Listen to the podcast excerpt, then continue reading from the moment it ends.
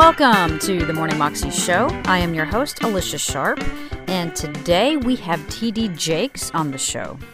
And TD Jakes is talking to us about how we need to be controlled by our mind and not by our heart or our emotions or our feelings.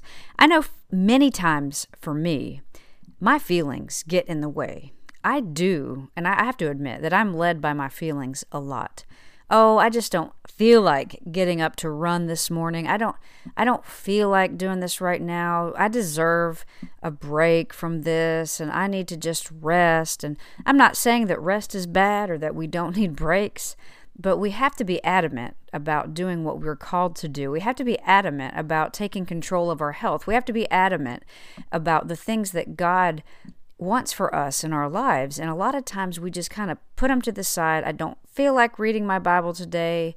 I'm just too tired. I need to go to bed. I, you know, whatever it is, our excuses, you know, we've got to put those aside. We've got to put our feelings aside and live by the truth of who God is, you know, and that also applies to things like sickness or disease or pain or whatever it might be. We worry and we doubt and we don't trust God's promises for our lives. When God says, you know, by your stripes, by Jesus' stripes, we have been healed. But we're like, well, maybe that's true for that person over there, or maybe it's true when we die and go to heaven.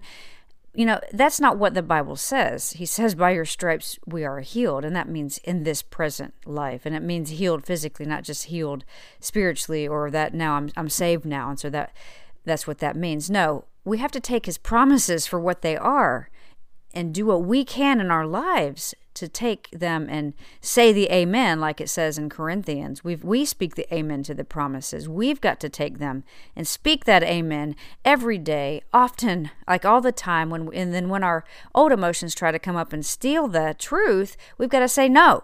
Get away from me feelings of doubt and feelings of fear and feelings of worry. I choose to trust God today because that is what we need to be doing. Here's TD Jakes. Paul writes to the church of Ephesus and tells them to put on the whole armor of God because you are under attack. There is not a person in this room that is not constantly up under attack. No matter how blessed you've been, no matter how successful, no matter how accomplished, no matter how healthy, no matter how fruitful you are, somewhere in your life, you are either being attacked or about to be attacked in some area of your life. And God says, I'm going to bless you, but you've got to dress for the battle while you receive the blessing. With every blessing, there is a battle. I would venture to say the greater the blessing, the greater the battle. The enemy would not send that level of battle against you if there were not that level of blessing before you. The level of battle you face is an indication of the level of blessings that you stand to receive. No robber robs an empty house. Nobody holds up a bag lady because she doesn't have anything to steal. If you're up under attack, there's something to be gained. So the Bible says, put on the whole armor of God that you may be able to withstand the wiles of the devil, the wiles of the devil, the tactics, the antics of the devil. And then he says, once you get it all on, having done all to stand.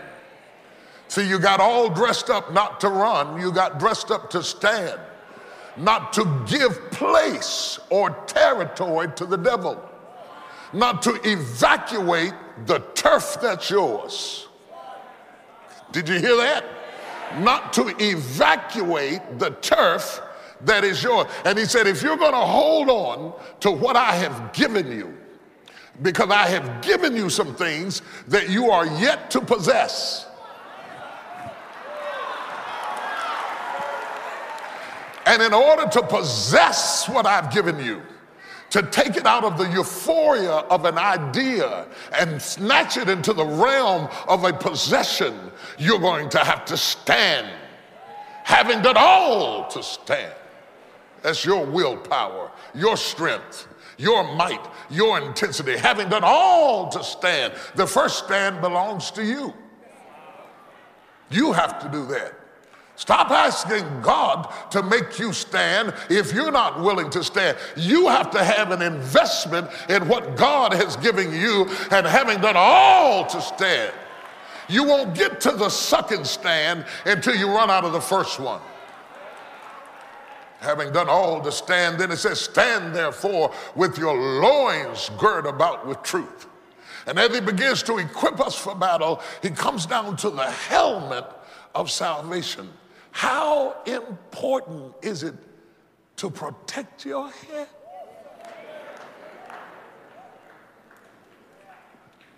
When the weapons of our warfare are not carnal, but mighty through God for the pulling down of strongholds. Look at how we got to fight for the pulling down of strongholds, casting down. Oh, you got it. Imaginations and every high thing that exalted itself Against what? The knowledge. The knowledge of God. The high things that are coming against you are coming against what you know about God. What you know about God. You know you're healed. The symptoms come to convince you that you're not. You know you're free. I thought you did. Y'all know you're free? Okay. Y'all, y'all know you're free? The enemy comes against your freedom to convince you that you don't have what God has already released you. The Bible calls his attack imaginations. You're being fought by imaginations, shadows, and ghosts. Some of you are stressed to death over what ifs and maybes. You've been stabbed by suppose. you lay in the bed wrestling with ghosts of what ifs and maybes and suppose and I think and I heard and I felt. And you wake up tired in the morning because you, you might have slept, but you didn't rest because all in your sleep you've been fighting Bible says there is a helmet that will protect your head. Head speaks to leadership. Head speaks to government. Most people are living their lives from a heart place and not a head place. They are so engrossed with what the heart feels that they have not covered what the head thinks. Most people are governed by their emotions. They're having a heart experience in a head fight.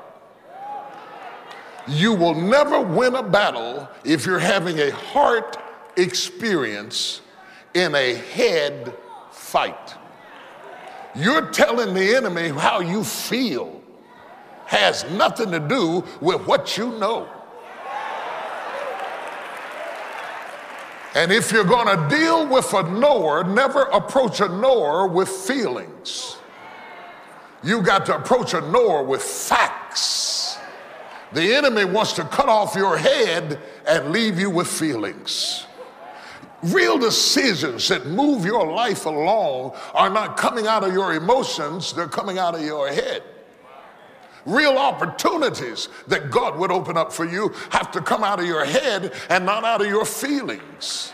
You, there are so many people that are so abstract and they're just moving along from day to day out of their emotions and their fear. I don't know. I'm just not feeling it today. I'm just not feeling it today. Come back on Thursday. I might be feeling on Thursday. I'm not in the mood for this. I can't handle this. I did, and every time you do it, you are canceling out opportunities because it is with the mind that we serve the Lord. A person who does not function out of their head is a person without government. A person who moves totally out of their emotions is exempt from the greater opportunity than life because you will forfeit what God has given you because of how you feel. That was TD Jakes, and you can find that clip on YouTube if you search under TD Jakes. This is not the time to lose your head. You can also find out more information at his website, tdjakes.org. I hope you have a wonderful day today, and I'll see you again tomorrow. God bless.